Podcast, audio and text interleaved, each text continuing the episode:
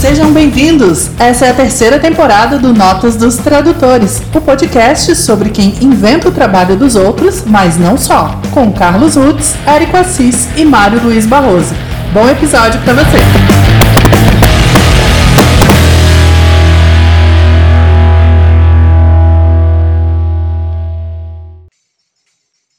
Olá, eu sou Carlos Rutz. Eu sou Érico Assis. Eu sou Mário Luiz Barroso e você está ouvindo a terceira temporada de Notas dos Tradutores. Episódio número 18, é isso? 18. 18. Eu, eu, eu, tô voando sem auxílio de instrumentos, eu confesso. Eu segui... É o 18 episódio. 18 episódio, ótimo.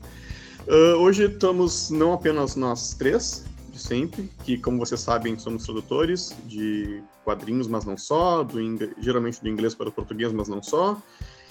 Mas também estamos na presença do senhor Alan Azevedo. Tudo bem, Alan? Tudo jóia, cara. Olá, pessoas. Eu sou o Alan do HQ Pages e é um presente para mim poder estar participando de um podcast que eu acompanho desde o início. O Alan, como já falou, né, é do HQ Pages, um perfil de resenhas no Instagram, bastante ativo, uh, em resenhar o quadrinho que sai aqui no Brasil. E que mais, Alan, que a gente pode comentar de, de você? Ah, você é de Caxias do Sul, né? Isso. Pertinho aqui de mim. É, na verdade eu sou carioca, né, cara? Eu sou nascido no Rio de Janeiro e tô morando aqui em Caxias do Sul desde 2019. E de lá para cá, por conta da pandemia, né, a gente resolveu compartilhar um pouquinho do que, do que gosta de, de ler, de assistir, e acabou nascendo essa, essa página.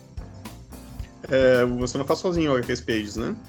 Solito, só eu e ah, eu. Só, é. Eu e vocês, né, cara, que inventam com o trabalho dos outros. boa, boa. Bom, a gente convidou o Alan aqui por conta de uma provocação que ele no, fez no conversas no, no, Instagram e no, no Twitter, né, relativo a um programa que a gente fez um tempo atrás, que, em que a gente defendeu né, como os resenhistas, principalmente os críticos, deveriam incluir os tradutores quando resenham uma obra traduzida. Né, deviam mencionar pelo menos o nome dos tradutores. Né, e isso gerou, parece, algumas. gerou algumas discussões legais e gerou também algumas coisas não tão legais assim para o Alan. Né, Alan? Exatamente. É, a gente é, notou que depois daquele programa lá, é, dentro do mundo ali, da, eu, eu, costumo chamar de cenário do gibi, né, cara? Porque a gente não tem uma cena tão gigante assim hoje em dia. E como todo mundo meio que se conhece, meio que se fala, todo mundo achou mais do que justa a colocação, né? Que o tradutor deve sim aparecer, principalmente uh, quando a gente foi até aqui no próprio Notas que eu aprendi isso, cara. Quando você lê uma, uma obra que ela é traduzida de outra língua e que tu não percebe que ela foi escrita em outra língua, é porque o trabalho do, tra do tradutor foi perfeito. Né? Então, a gente acha que é muito importante tirar essa invisibilidade aí do, do tradutor, mas eu acho que a gente foi abordado em algumas situações de uma maneira que não foi a que vocês queriam passar.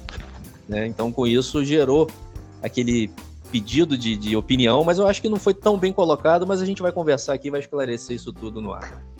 Na verdade, acho que até foi bem colocado, mas talvez tenha sido mal interpretado, que é diferente da colocação. Porque o Alan, ele é, convidou a gente, né? É, chamou, marcou nossos nomes no Twitter para a gente estar tá ali, acompanhar todo o, o processo mas muitas pessoas acharam que nós estávamos sendo vilões ali e não era o que o Alan queria dizer, né? A gente estava ali como uma fonte de referência dele, mas assim, é... quem nunca em redes sociais, né? Vamos começar do zero aí, pera, vamos partir do, do começo. Boa. Carlão, você que começou, né, o, você fez uns posts defendendo essa ideia uhum. do, de como os resenhistas, né, não estão não tão mencionando sempre os, os tradutores deveriam. Você deu várias justificativas e a gente fez um programa em torno disso. Pode lembrar, assim, o que, como é que foi o programa e o que você comentou? Isso, a, a, começou de um post fiz, que na verdade não foi uma coisa que saiu da minha cabeça, foi de conversa que a gente teve, tanto informalmente entre nós ou com outros tradutores, do quanto é importante a, a menção, porque a gente não deixa de ser autor daquele texto no português, né? A gente recebeu um texto em inglês e a gente verte um outro texto, né? O, o jeito que a gente decidiu é, as falas dos personagens, a opção de vocabulário, o tom, a ironia, o ritmo, são coisas que a gente uh, deu em português porque são coisas que não se convertem automaticamente, por exemplo, num Google Tradutor ou na simples troca de palavras de um idioma para o outro.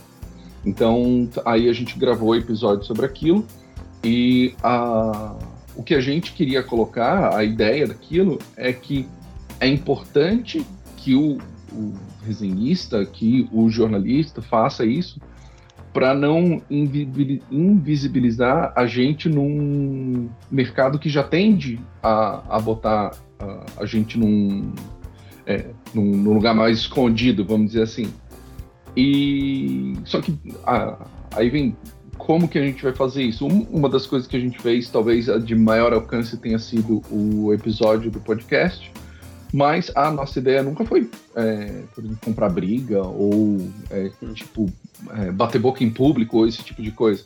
Até porque, uh, se eu não me engano, a gente fala isso no episódio, o que a gente é, tende a fazer é premiar quem, quem trabalha do jeito que a gente acha que deveria ser, né?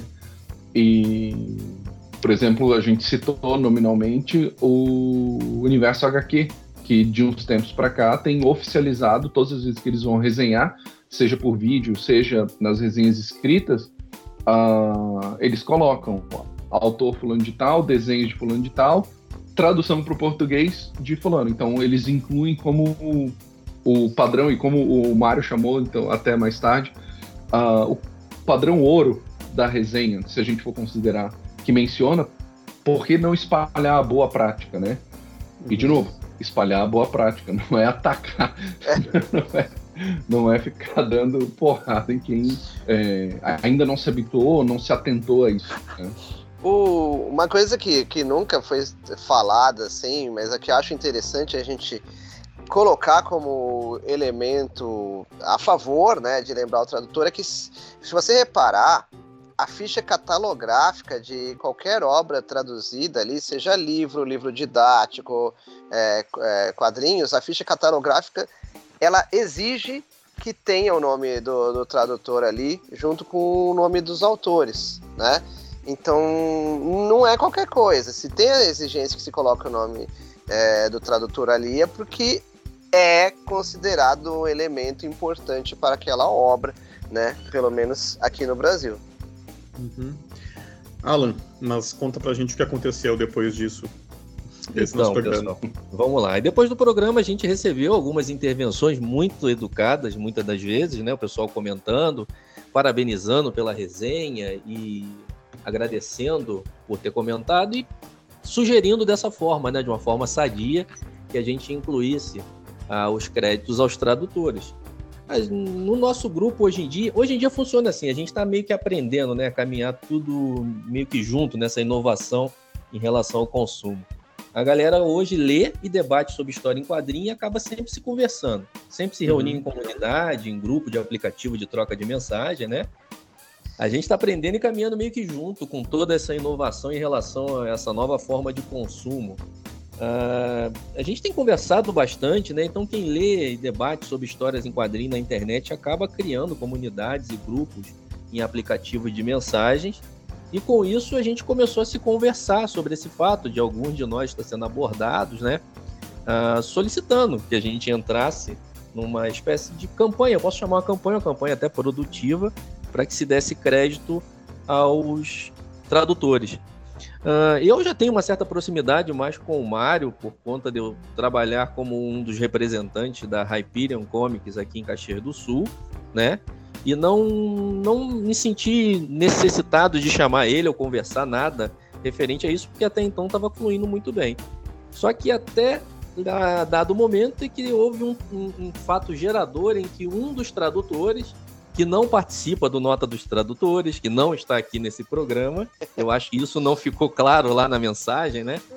é, abordou um dos participantes dos grupos onde a gente faz parte de uma forma um pouco fora do que está fora do que a gente pode chamar das boas práticas, né, que o Carlão estava querendo implementar. E a partir dali foi o fato gerador que a gente resolveu publicar um tweet, chamar para o debate. Só que realmente eu tenho que trazer a minha culpa aqui nessa, nessa conversa, em que no tweet ali dava a entender de que o pessoal mencionado teria praticado isso. E não era essa a ideia, né? Então foi uma falha na comunicação, mas que gerou esse programa aqui, que eu acho que vai ser bem bacana e vai esclarecer para todo mundo. Hum, com certeza, com certeza. E eu, eu, eu não me senti. Uh, me senti provocado, assim, mas não senti nenhuma ameaça, nem nenhum dedo apontado para mim. Uh, eu, Pois é, você mandou até, né, algumas. Você não mandou o nome das pessoas, mas você mandou aqui Isso. mensagens é. que você recebeu. É, eu me sinto bem à vontade de, de, de ler aqui, eu até transcrevi aqui claro. pra gente debater, que eu acho que faz, é bem importante. Antes disso, eu costumo brincar muito, cara, dizendo que nós, os micro-influenciadores, somos algumas formiguinhas, mas a gente tem os nossos megafones, né, cara? A uhum. gente é consumidor e acaba tendo até como controlar a mensagem dentro dos outros consumidores ali, porque ali a gente está falando de um leitor de gibi para outro leitor de gibi, independente se a gente tem página com 8 mil, 6 mil seguidores, né? A gente consegue, dentro do, desse nicho aí, se comunicar bastante e as coisas acabam tomando até proporções um pouco maiores do que a gente esperava, ou o assunto acaba fugindo da, da espinha dorsal, que era a ideia inicial, né? Mas eu queria colocar aqui para vocês uh, ah, para a gente debater. Né? O fato gerador do tweet publicado foi uma intervenção que um tradutor, em uma das postagens de um amigo nosso, fez e onde ele escreveu o seguinte, o seguinte texto, abre aspas, que tal contribuir para combater a invisibilidade do autor da edição brasileira, dando-lhe um discreto crédito que seja apenas no intuito de socorrer a solicitação a Lei dos Direitos Autorais brasileiro confere direitos autorais aos tradutores. Fecha aspas. E tudo isso ele escreveu sem menos comentar na resenha do colega, né? Para dizer se a resenha estava boa, ruim, não gostei, não era isso que, que a história falava, né? Ah, isso começou a gerar um, um, burburinho entre nós. A gente achou que, que a gente iria já iniciar, abraçar essa ideia de começar a citar os tradutores por conta do, do, que a gente acredita, né, que tem que ser citado. E só que isso aí veio como se fosse um balde de água fria, né? A gente viu que não havia reciprocidade nesse caso aí. É, ao invés de, dele chegar e, e criticar, falar sobre a resenha, salvar, compartilhar, qualquer coisa que fosse, ele já chegou criticando.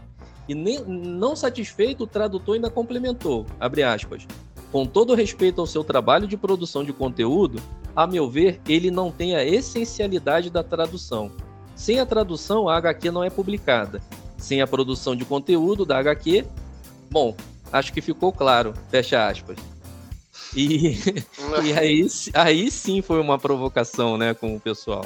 Então, basicamente, foi esse tipo de declaração que ensejou a gente a, a, debater e a cobrar, porque a gente não vê isso em páginas maiores, né? Eu não vejo a intervenção num site de uma editora, no site de uma de um autor, né, de nenhum tradutor fazendo esse tipo de intervenção.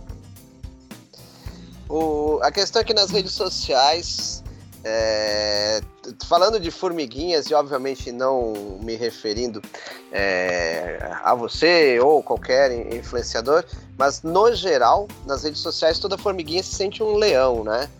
Quer, quer dar, rugir, principalmente, claro, né? Se, se tá num ambiente, um perfil maior, é, é um leão não tão corajoso, e aí não tem tanta pronúncia, ou até tem, mas é, coisas que não se falaria ao, ao vivo, por exemplo e, se sente no direito aí de esbravejar, de rugir e assim, e, e, assim por diante, né? O que, o que é uma pena, né? O, pelo fato de algo que estava sendo construtivo, e vocês estavam se encaminhando para fazer um movimento pró é, créditos, e de repente, como em qualquer situação onde a truculência é utilizada, pôs-se não, sei se pôs tudo a perder, mas pôs-se a perder bastante coisa, pelo menos no primeiro momento.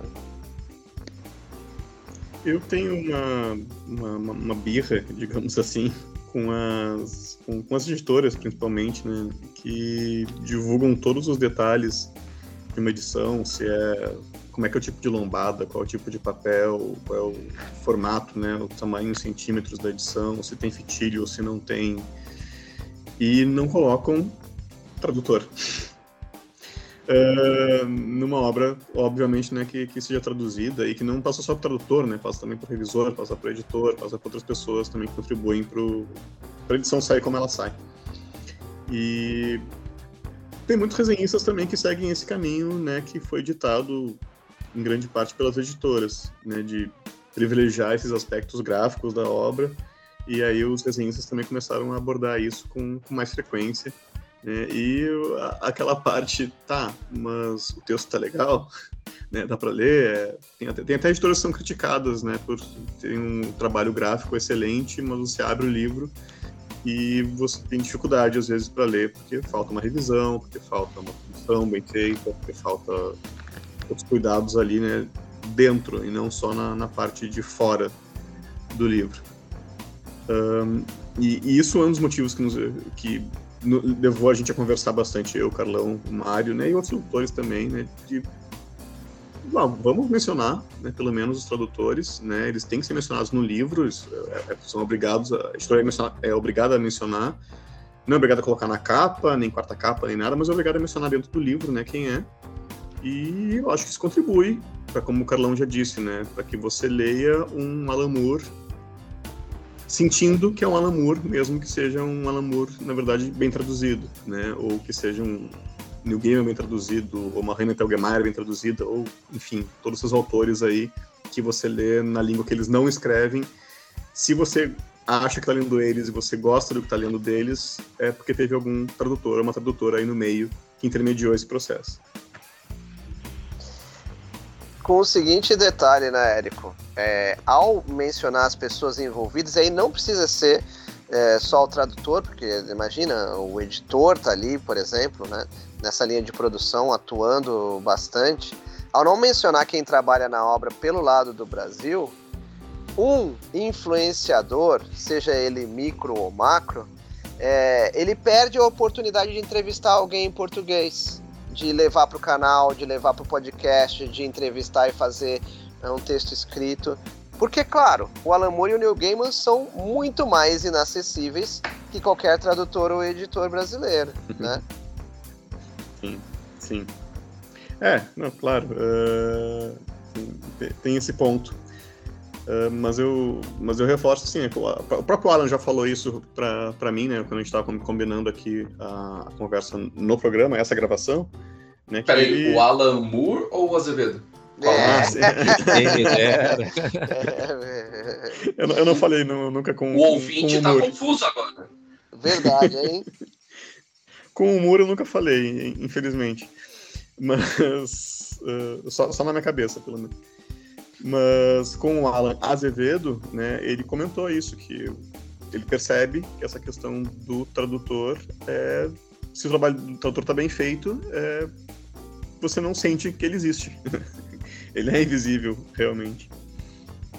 É, Érico, eu realmente eu já havia comentado isso contigo. Outro detalhe é que a gente que é leitor, a gente consegue, de certa forma, pegar algum tipo de assinatura na tradução. Vou te dizer bem certinho hum. isso. Por exemplo, uh, eu quando pego um livro do Stephen King que estou lendo, eu já sei se foi a Regiane Minassi que, que, que, traduziu, sabe? Só pela continuidade, porque você está lendo várias sequências de tradução dela, você sabe quando é ela que está traduzindo ou não. Às vezes a gente erra, mas na grande maioria das vezes a gente sabe. O Mário, quando está traduzindo Homem-Aranha, por exemplo, várias vezes, antes eu mandava mais, agora eu parei de mandar um pouco do, dos prints para ele, em que eu tirava foto e falava, cara, nem olhei na capa na, da revista, mas aqui tu participou. E a grande maioria das vezes acertava, né? Pelo estilo, pelo ritmo, pela forma, palavras usadas, né?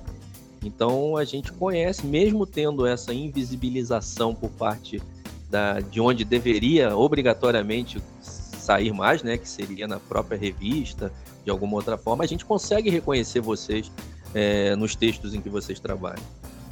Eu acho. Eu fico meio assustado de ouvir isso. pra ser bem sincero. Porque não, não. No meu ver, assim, não, não devia acontecer. Mas. Eu, eu lembro, assim. Eu acho, eu acho, Érico, é porque, assim. É, é um, é um mercado bem pequeno, né, cara? A gente não tem tantos tradutores assim, né, cara? Sim. Então você tá sempre lendo num ritmo, num, numa sequência, e de repente, quando uma coisa destoa muito e te chama atenção e você vai procurar, aí sim. Mas no geral, é, acontece muito, acho que por, por, conta disso, sabe? Não sei se também por, por o cara tá acostumado e às vezes erra, né? Interpreta que seria uma pessoa e a outra traduzindo. Mas eu posso te dizer que isso é, é bem comum. É, quando a gente está debatendo sobre tradução ou sobre uma versão que vai sair no Brasil, a gente consegue ver, ver bem quem está traduzindo. Bom, além de, de ficar lisonjeado é, de ser mencionado, mas muito legal é, você vê, o Alan é leitor de livros também, não só quadrinhos, como as pessoas estão acostumadas a esperar, ah, ele é influenciador de quadrinhos, então só lê quadrinhos. Não, ele é Stephen King, mencionou uma entrevistada nossa, Regiana Winarski, né? Então quem tiver interesse na tradutora do Stephen King, temporadas passadas a gente tem um bate-papo bem legal com ela. E apesar da surpresa do Érico, é aquela coisa, por mais que existam manuais de redação é, que nos coloquem, olha, escreve de tal forma, aqui a gente escreve New York, mantém em inglês, aqui a gente escreve Nova York com YRK, aqui a gente escreve Nova York com I-O-R-Q-U-E. É, cada tradutor tem o seu jeito de contar uma história, né? Que é independente de todos acertarem no resultado final, é como qualquer um, né? Digamos assim, você sei lá, um acidente de trânsito. Você chama várias testemunhas, tudo bem, tem questão do ponto de vista, etc., mas cada um vai contar de um jeito. Tem gente que vai não, chegar... Não, claro, é, né? É, acaba sendo inevitável, né, a gente deixar alguma coisa de nós ali, mas a nossa intenção é ser aquele ator que é um, um ator diferente, é um personagem diferente de cada filme, né? Uhum. Uh, claro que a gente não vai conseguir ser tão perfeito assim, mas uh, eu, eu, é a nossa meta, é a minha meta, pelo menos. É, mas a gente, já, a gente já conversou sobre isso, né? Que, tipo, invariavelmente o que a gente bota ali é, são umas palavrinhas que estão flutuando na nuvem ao redor da nossa cabeça, né? E cada um tem uma nuvem diferente de palavras ali circulando. Então, tipo, eu lembro quando eu e o Mário a gente compartilhava texto do, do da Eagle Moss, que às vezes é, ele traduzia, eu adaptava, às vezes eu traduzia, ele adaptava que ele me chamou a atenção uma vez, eu não vou lembrar o, o, exemplo, mas eu lembro da palavra, que ele falou que eu usava nada, a palavra nada, de um jeito que ele jamais usaria. Mas ele disse assim, fica bom, mas eu não uso assim. Uma coisa que... Sim. Eu não, se me desse o texto para ler, eu não ia reparar esse tipo de coisa. Mas ele falou que, que é, tipo, principalmente as falas do Batman, assim, que era uma coisa, um corte seco, nada. E ele disse assim, eu não uso assim, mas tô gostando do jeito que tá ficando. Entendeu? Eu tô me sentindo... Ele identificou que era um. Eu tô me sentindo o tradutor de Leto. É, aquele ator assim que acha que tá causando lá, cada personagem é de um jeito, cada filme ele é uma pessoa totalmente diferente, entra no método mas ele sempre percebe que ele é um cara ruim, assim. na, na verdade, cara, olha só, se você. Não, pô, mas você pode estar do outro lado, você pode estar é. acertando é? que ele está errando, entendeu? Tem, esse, tem essa outra interpretação. Na verdade, você pode ser o Howard Shaking. Você desenha bem, mas são sempre os mesmos personagens, independente se é o Sombra, se é o Falcão Negro, se é o American tá Flag. Né? Mas Howard Chicken é melhor que Jared Leto. Mas é, eu lembro quando eu, eu comecei a traduzir do, do Mari contar do quanto é, tanto o JP quanto o Elcio eram preciosistas com essas palavrinhas assim. Isso aqui não pode aqui, isso aqui tem que ficar assim. Cuidado quando fulano falar essa palavrinha aqui. Era muito cheio de detalhes, né, Mário? O jeito que tu foi treinado. Então eu acho que ele presta atenção em coisas que, tipo, eu como leitor, eu ainda custo a enxergar. Assim, que aquilo tá ali, e aquele, o nível de detalhe, assim. Isso Normalmente é... eu vejo mais macro se o texto tá fluindo, se o texto tá bom, concatenado. O Mário consegue enxergar, tipo, a palavra. Ó, essa palavra aqui, melhor tira desse balão e bota três balões para cima dele. Eita. Eita. Mas é, isso aí também é uma coisa que a gente não escapa no sentido de. É evidente que ao, por exemplo, sei lá, eu faço fiz, né, agora eu faço bem menos, bastante adaptação sua. é evidente que a gente encontra ali soluções que a gente importa para dentro do nosso arsenal. Quantas coisas suas eu já não importei, quantas coisas de legenda de cinema é, eu já, já não importei. Por exemplo, é, tem aquela questão do desculpe, sinto muito. Do cinema eu trouxe o lamento para o meu arsenal. Porque tem horas que é uma coisa assim, é um pesar, é uma coisa mais triste, ou é um espaço ali que é curto não é uma coisa minha, quer dizer, passou a ser, mas não se originou em mim. É o famoso com quem que você aprendeu, ou de onde você tirou, uhum. né? É, naquele melhor espírito, né? De que nós nunca somos pessoas originais, mas sim uma soma de todas as pessoas que encontramos. Nada se cria, né? É? Uh, bom, eu digo que fiquei assustado, mas eu também uh, gosto de ouvir esse tipo de crítica porque a gente não percebe isso no próprio trabalho, né? Uh, e aproveitar então, Alan, o que, que, mais que se percebe no nosso trabalho que a gente não sabe? não, Alan, o espelho trouxe, dos tradutores. Para consultoria e ouvidoria. Na verdade, é. eu trouxe, cara, aqui uma visão do lado de cá sobre essa questão da parceria, né, da troca, da divulgação. Uh, um dos debates que a gente teve é que mudou bastante né, a questão do marketing, que antigamente era centrado só no produto. Como a gente tinha pouquinha edição no passado de gibi, de revista, então você aceitava o que vinha, então a editora ditava o que, que você deveria ler, que era o que ela publicava. Né? Agora, hoje em dia, cara, a gente tem uma quantidade enorme, ninguém dá conta mais, nenhum colecionador dá conta de comprar uhum. tudo que quer e de ler tudo que tem mas a gente compra, tá tentando ler, né? E os micro-influenciadores, cara, hoje em dia eles contam com essa experiência de compra, de leitura, do que, que valeu a pena, do que, que não valeu, né? E acaba encorajando aqueles seguidores ali para experimentar coisa nova, né? Ou para abandonar certas é, edições que não estão indo bem, para voltar mais para frente. Eu, eu, vejo que isso está trazendo um impacto bem, bem significativo, sabe? Diferente do que tem a propaganda da, da editora lá mostrando o lançamento e qual a repercussão daquele lançamento nesses microcosmos, né? Que a gente vê. E aí ali a gente vê qual é o gibi que tá no hype, o que que pegou, o que que não pegou, né? E a gente está falando aqui de um universo, cara, de uns 300 milhões de usuários que acessam diariamente o Instagram. Eu fiz até essa pesquisa para nossa conversa. Uh, hoje em dia a gente tem cerca de 800 milhões de contas ativas nessa rede, né? Que é a rede principal, né? E que uhum. eu acho que qualquer quadrinho ou qualquer prestador de serviço sem apoio desse marketing vai acabar exatamente como aquele personagem do Clint Eastwood lá que o Mário citou no filme A Mula, que ele passou de ser o maior floriculturista da cidade para falir, né? Já que o cliente do lado embarcou no, vamos chamar, no Instagram e começou a fazer isso online. E a gente tem visto ali entre nós, que a gente faz resenha, debate, que cada vez mais quando um de nós ali entre a gente começa a divulgar, fala que gostou de um quadrinho, acho que todo mundo compra.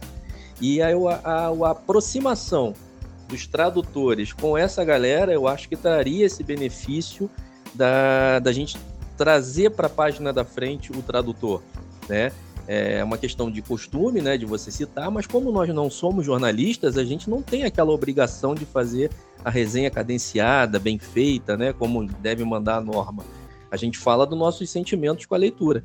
E tendo vocês cada vez mais perto da gente, com certeza é, isso vai aflorar cada vez mais. A gente vai poder citar, vai poder falar, mas de uma maneira mais orgânica. Eu sinto que falta um pouquinho da, sabe, desse contato, não só de vocês três, mas de outros tradutores, né? Tem muita gente que eu sigo, que eu falo, que não me segue de volta, por exemplo, né? O Nota dos Tradutores me segue de volta. Eu estou sempre publicando, estou sempre replicando os episódios que eu mais gosto, né? Mas tem outros tradutores ou outros é, editores, editoras né, menores que reclamam que não são citados, mas também não seguem essas pessoas, estão preocupados em seguir só os perfis grandes, né? Uhum. E perfil grande, se você não mandar um recebidinho, ou se você não fechar uma, uma parceria de marketing paga, ah, dificilmente o cara lá precisa disso para viver, né? Nós não. Nós somos leitores, então a gente não vive disso. Raramente alguém ganha uh, o que quer que seja para fazer a resenha ou para falar bem ou mal de um quadrinho ou de uma tradução. Então eu acho que vocês têm a oportunidade de se aproximar mais dessa galera, dessa galera menor, né? Que nas minhas contas aqui eu conto com pelo menos 86, cara, pessoas que falam sobre quadrinhos e fazem resenhas e todas elas interagem em grupos de WhatsApp e Telegram, que com certeza abraçariam essa ideia tendo vocês mais de perto, conhecendo vocês, podendo falar com vocês. Eu acho que o caminho seria bem por aí. Boa crítica. É no, no dia do. Que, que tu colocou aquilo no Twitter lá, que foi, acho que foi, eu fui o primeiro a ler, né? Que ainda disse assim, o que que tá acontecendo? Que eu não. Eu preciso tomar um café ainda, que eu não entendi. E, e aí depois que eu li, que eu entendi, que a, a gente começou a conversar ali, uh, que eu falei, o que que eu costumo fazer? Uh, normalmente quando tem algum lançamento, eu boto ali na, na, na busca o lançamento para ver quem está resenhando, quem está indicando, etc e tal. Aí eu vou lá, sigo a pessoa, uh, boto no comentário, pô, foi muito legal traduzir isso aqui, ou foi um baita desafio traduzir, alguma coisa assim. Reposto no meu, puxo pro meu stories, alguma coisa assim, marcando a pessoa e, e aviso numa boa, assim, ó, oh, isso aqui é, eu traduzi e fulano fez uma resenha muito legal, é, acompanhem lá, etc. Porque, que, que nem a gente falou, né? A prática da boa vizinhança. Tipo, o cara que fez a resenha, ou a menina que fez a resenha, não se atentou a botar o tradutor, não preciso comprar uma briga com essa pessoa. eu posso ajudar e lembrar, se a pessoa achar relevante ou que seja gentil, polido, educado, é, incluir o nome do tradutor ou repostar, o que eu repostei, né, puxar uma terceira vez me citando, ok, se não sentir, tudo bem, também não, não vamos a briga, mas acho que é atentar para esse tipo de, de coisa que pode ser feito. Assim, ok, resenharam, pô, se deu o trabalho de resenhar, eu também vou me dar o trabalho de ir lá, repostar, puxar, avisar que eu traduzi. E na maioria das vezes, quando a pessoa descobre, pô, o, o tradutor do livro me segue é, pô, que legal, e normalmente a repercussão é boa. Às vezes a pessoa vem no inbox, pô, essa parte aqui ficou é, bem legal, deu muito trabalho. A pessoa normalmente tem a curiosidade de saber como é o nosso trabalho também em alguns trechos, né? Então, acho que dá para fazer na, numa boa, assim, né, todas as partes. Exatamente isso, cara. Essa parceria, essa troca de interação que é o objetivo principal da rede social, eu acho, né? E o cara que não está recebendo para fazer esse tipo de, de resenha, ele quer isso mesmo, ele quer interagir, ele quer saber, pô, bem ou mal, vocês podem não, não se considerar, mas vocês fazem parte da vida de uma galera, né, cara, no dia a dia há muitos anos. Pô, quem não gostaria de receber um comentário do Carlos, do Érico, do, do Mário, né? Porque a rede social é isso, é para ter like e para ter comentário. Se você escreve ali, ninguém comenta, ninguém curte nada, é, você vai desanimando agora. Você imagina exatamente o que tu falou. O tradutor da obra foi lá e viu o que tu escreveu. Pro cara ganhou o dia. Dali para frente você pode ter certeza que você ganhou um parceiro para divulgar todas as suas obras. Interessante. Inclusive, vou, vou seguir o HQs Pages agora. Desculpa agora. Depois você corta isso, mas eu tava com um parágrafo aqui para falar disso. O senhor e o seu Mário, tá? O, o único não, que me segue. o único que me segue aqui é o, é o Carlão, cara. Mas eu, comento, é... eu, comento no, nas, nas tuas postagens. Sim, cara, você comenta quando eu te cito, mas você não me segue. Eu tava pensando nisso. Isso você corta depois, hein, Carlão? Não, corta eu, não precisa cortar, não. Não, acho, acho, acho, que não precisa cortar, mas é, isso aí é, de, é descuido, é cabeça de vento mesmo. Eu não, é, não vou dar desculpa, eu não, não conseguia.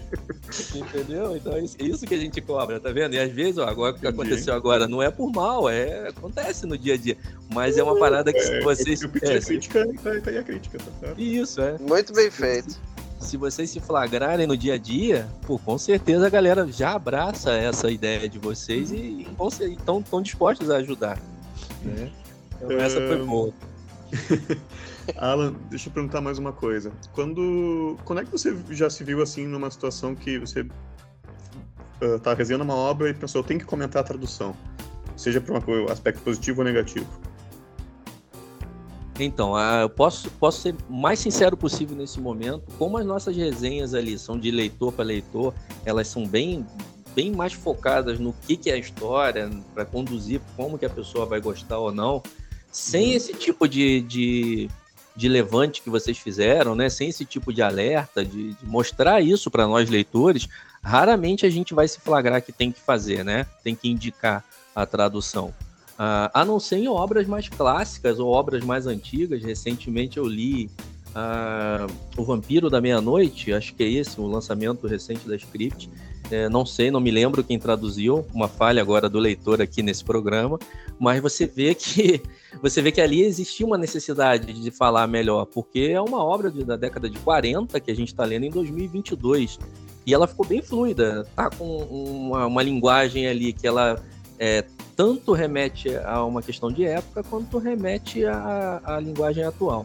Então, nesses momentos, quando eu estou lendo alguma coisa mais clássica, ou como a gente já citou aqui, quando eu estou lendo um Alan Moore, um Grant Morrison, a gente vê que tem um trabalho que, que é necessário falar da, do tradutor. Um outro bom exemplo para isso é quando nas histórias tem o Etrigan, onde você tem um demônio que só fala rimado em inglês e o cara tem que se virar para falar rimado em português com o mesmo sentido. Eu acho isso hum. incrível. Esse, esse é um belo exemplo de um bom momento em que eu deveria citar o tradutor e na maioria das vezes não cito. É, assim, a, a questão do, do citar, o, o que a, a, gente pregou ali naquele programa, né, e que eu acho que a gente reforçou, inclusive, falando no programa, é que você deveria sempre colocar o nome, assim, né, da pessoa que traduziu. Tradutor, dois pontos, fulano de tal. Tá? Agora, comentar a tradução, uh, pontos negativos uh, ou positivos, não é obrigação de nenhuma resenha. Eu acho que é uma coisa que você avalia se para aquela obra em específico vale a pena. Você comentou agora Vampiros da Meia-Noite, você gostou da tradução, você achou um material fluido, né? Marcou para você isso, daí eu acho que vale sim você comentar. E mesmo também quando tem obras aí que saem com uma tradução com algum problema, com falta de revisão, falta de palavras erradas, né? Erros de tradução. E aí também vale o, o comentário, né? Vale o chão de orelha. Mas não é sempre assim que eu acho que uma obra merece ser resenhada no aspecto tradução.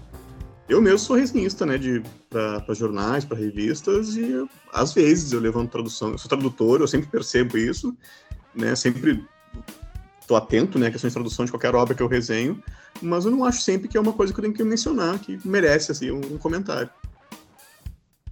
É, exatamente. Agora, realmente passa muito por isso aí. Com essa proximidade que, de certa forma, eu tô cobrando a vocês aqui, né? Com essa galera mesmo que tá sempre ali comentando e falando, sempre citando, a gente vai se policiar para citar mais vocês. Eu garanto que com essa reciprocidade orgânica, de um likezinho, uma citação igual que o Carlos falou, repostar um, um, um post de alguém, com certeza, cara, isso vai crescer e vai vai angariar muito mais é, divulgação do trabalho do tradutor, que a gente sabe que é importante. A gente só se sentiu um pouco pressionado por conta desse fato específico, é, e isso acabou gerando esse debate que está sendo para mim muito proveitoso. Não, com certeza. E... Mas eu lembro assim de já o frequentar pelo menos o HQs Pages, mas não, não seguisse até agora. uh, eu, eu lembro de citar. E eu tô procurando aqui, você mencionou o Vampiros da Meia-Noite, né? O lançamento eu da Script. Tô procurando para ver quem do é. Do Alcatena, né? Ah, foi o Alcatena, é, do Alcatena, isso. Agora, quem mas traduz... eu não sei quem é o tradutor também, não tô achando é. nenhuma referência aqui. Vamos cobrar da Script. É. é. Ele não está aqui comigo hoje, então não vai dar para conferir se eles colocaram na edição. Espero que tenham colocado, né? Ah, não deve ter, só não tá na divulgação mesmo, que sim, eu acho sim, que também é. deveria estar. Hum... Você quer falar alguma coisa, Carlão? Mário? Não. Não, também não, amigo. Não, eu tenho uma, mais uma pergunta. Uh, no comentário que você fez lá no, no Twitter né, e no Instagram, Alan, você deu uma ideia, eu pelo menos interpretei assim, uh, a ideia de que a gente recebesse alguma coisa das editoras para divulgar o nosso trabalho como tradutores. Eu interpretei errado? Não, nesse caso seria a questão do, do, do pagamento que a editora faz para a tradução em si, para a contratação do trabalho, né, de prestação de serviço Sim. de tradutor, né? É, isso entrou, isso entrou bastante na polêmica por conta de também daquela frase lá, daquelas postagens, né? Porque eu preciso até complementar para poder lhe responder melhor isso. É, o tradutor em questão, ele também complementou com a seguinte frase, abre aspas, assim eu estou falando de propriedade intelectual, direitos de propriedade intelectual no caso, direito moral ao crédito, à paternidade da, de, da obra derivada, fecha aspas. E aí, nesse caso, a gente debateu lá que Bom, o tradutor ele é contratado para fazer aquela tradução, né? Então, de certa uhum. forma, ele obrigatoriamente vai ter os créditos na obra e ele recebeu o valor contratado para uhum. entregar aquele trabalho.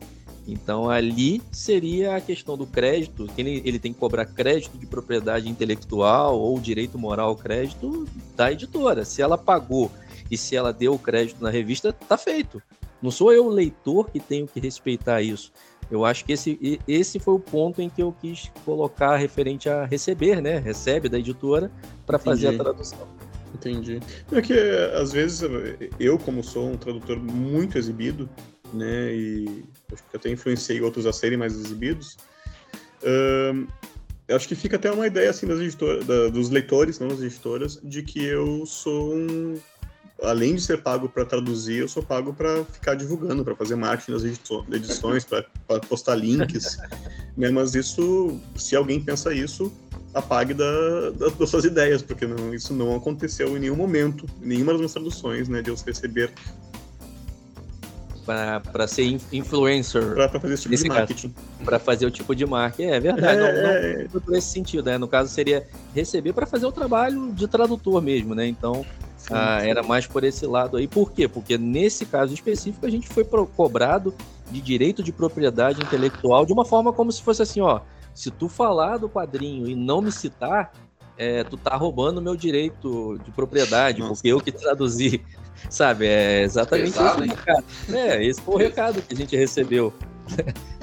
Aí gerou aquela toda aquela celeuma ali a gente está esclarecendo. E mais uma vez eu faço questão de colocar aqui no programa que não tem a ver com os três participantes daqui, mas esse aqui é o melhor lugar para a gente falar sobre isso. É. O, surgiu algo ali, né, na, na linha de argumentação do nosso é, tradutor mascarado, vamos dizer assim, né? A gente não sabe quem está por trás da máscara. É, querendo discutir importância de leitor e tradutor, e é uma coisa tão clara assim: se não tem leitor, não tem gibi. E aí não tem tradutor, pronto, acabou. É, e, e, fora que assim, a gama, eu, eu escrevi isso no Twitter, né? Na, na, nesse bate-papo que puxado aí inicialmente pelo Alan. É, fora que assim, o leitor, além de ler o que é traduzido, ele lê o produto nacional, que dispensa a tradução. Então, partindo da frase sem leitor não tem gibi, do fato que ele lê o produto nacional que não precisa de tradução, não há nem o que comparar. Mas é que nem comparar, sei lá, é água e oxigênio. Eu acho que para um produto traduzido, os dois são necessários.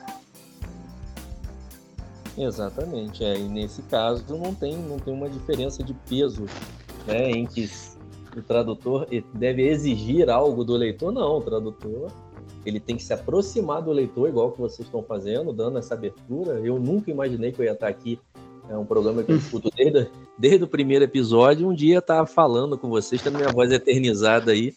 É, cara, tô até feliz de ter feito aquele tweet. Dias depois eu fiquei um pouco triste. eu, tô, eu fiquei um pouco triste. Eu falei, cara, será posso ter magoado os caras? Não era essa a intenção. Mas no final das contas, eu tô até feliz que isso me trouxe até aqui para poder falar, né, cara? Que a gente quer sim dar valor ao tradutor, mas quer vocês mais perto da gente, né? Mais perto dos leitores, dentro da medida do possível, que eu sei que vocês tomam tempo demais com o trabalho de tradução, né, Mário? Não, a gente toma, mas ao mesmo tempo que é, a gente criou o podcast, é, é uma tentativa né, de dialogar, de colocar debates e assim por diante. E também trazer as pessoas aqui, não só os nossos colegas tradutores, como a gente fez em peso, mas esse ano a gente está com a série é, dos editores.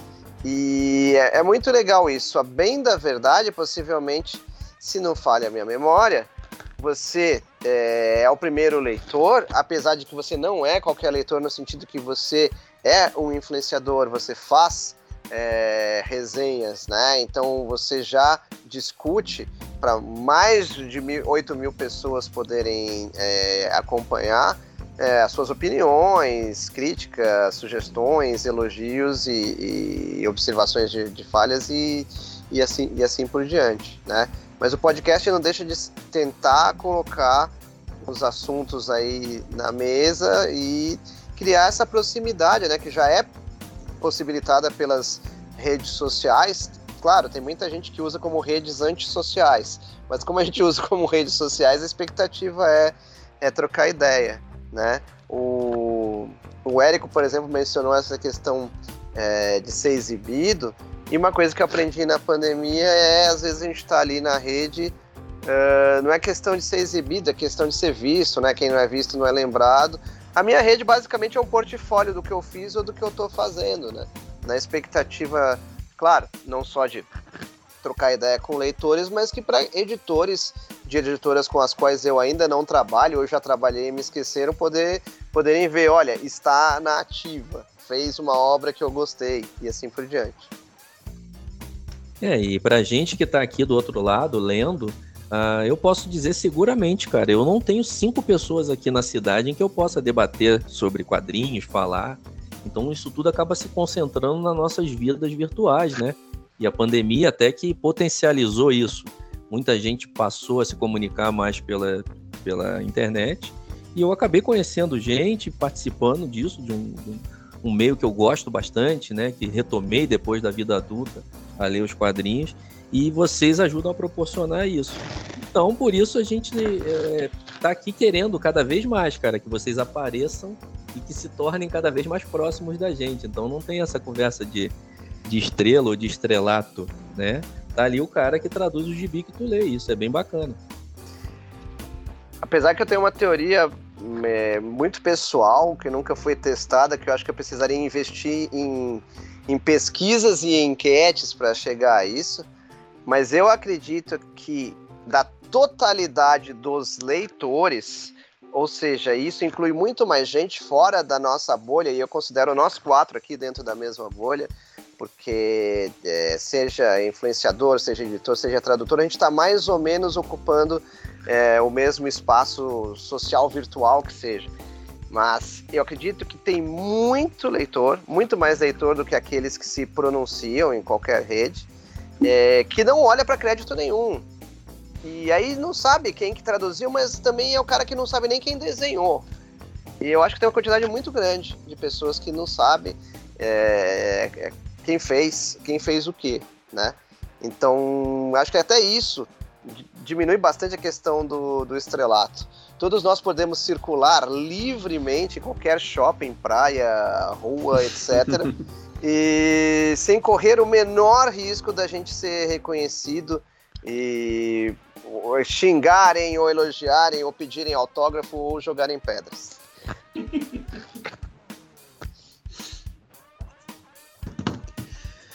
Gente, uh, mais alguma coisa?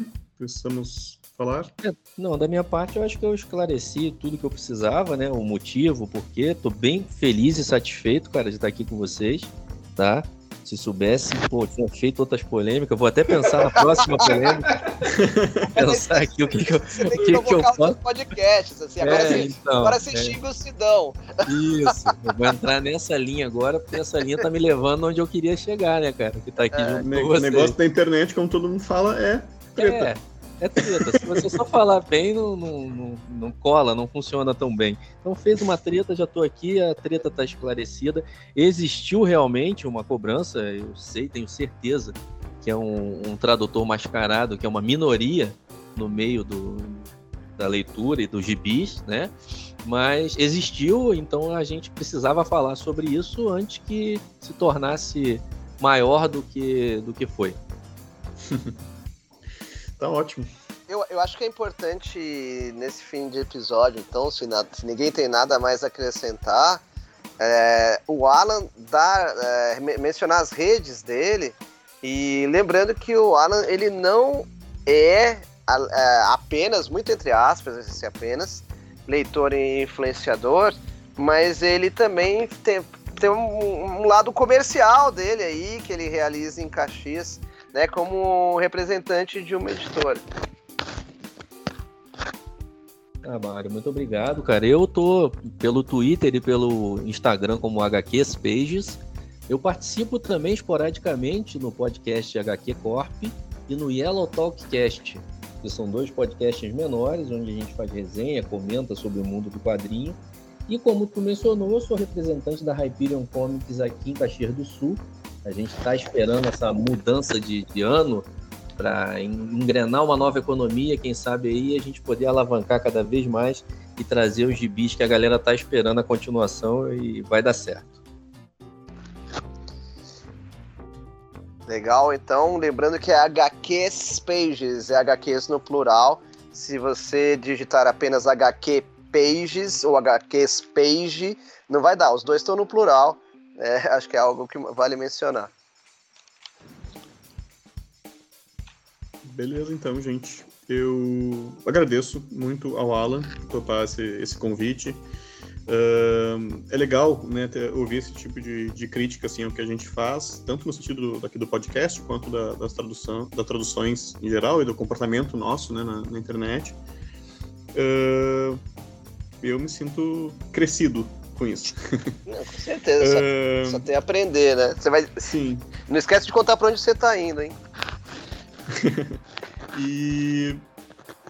Bom, eu tô indo agora, nesse momento, para onde que eu vou? Deixa eu pensar aqui, Carlão, pra onde você tá indo? Eu tô indo pra uma cidade chamada Copper City, nos anos uh, eh, 40. Mário? Eu estou indo para Leningrado nos anos 50. Ah, eu já sei onde é que eu vou. Eu vou pro, pro céu, paraíso. Uh, os, os anjos estão conspirando contra. Bem, o personagem principal aí, que eu não posso falar quem Tá beleza, e eu tô por Alan. aqui esperando. Eu tô aqui por aqui esperando vocês voltarem de onde vocês estão indo para me mostrar, para me mostrar o que, que vocês trouxeram de lá. E não voltem de mãos vazias, né? Nunca, nunca. Eu quero que vocês me mostrem o que, que vocês estão fazendo por aí e traga pra gente ver. Muito obrigado, então, Alan. E esperamos mais críticas. Uh, quem sabe também um, um próximo episódio para a gente voltar a conversar. E valeu aos outros. Graças, hermanos. Muito obrigado aí pela participação, galera. De verdade. Até. Imagina, obrigado. prazer. Bem, valeu pela participação, Alan. Pessoal, ouvintes, parceiros, colegas, um grande abraço. Até daqui a 15 dias. Falou! Valeu!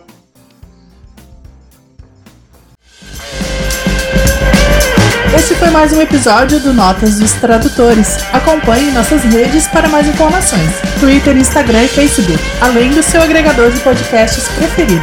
Obrigada por nos acompanhar. Valeu!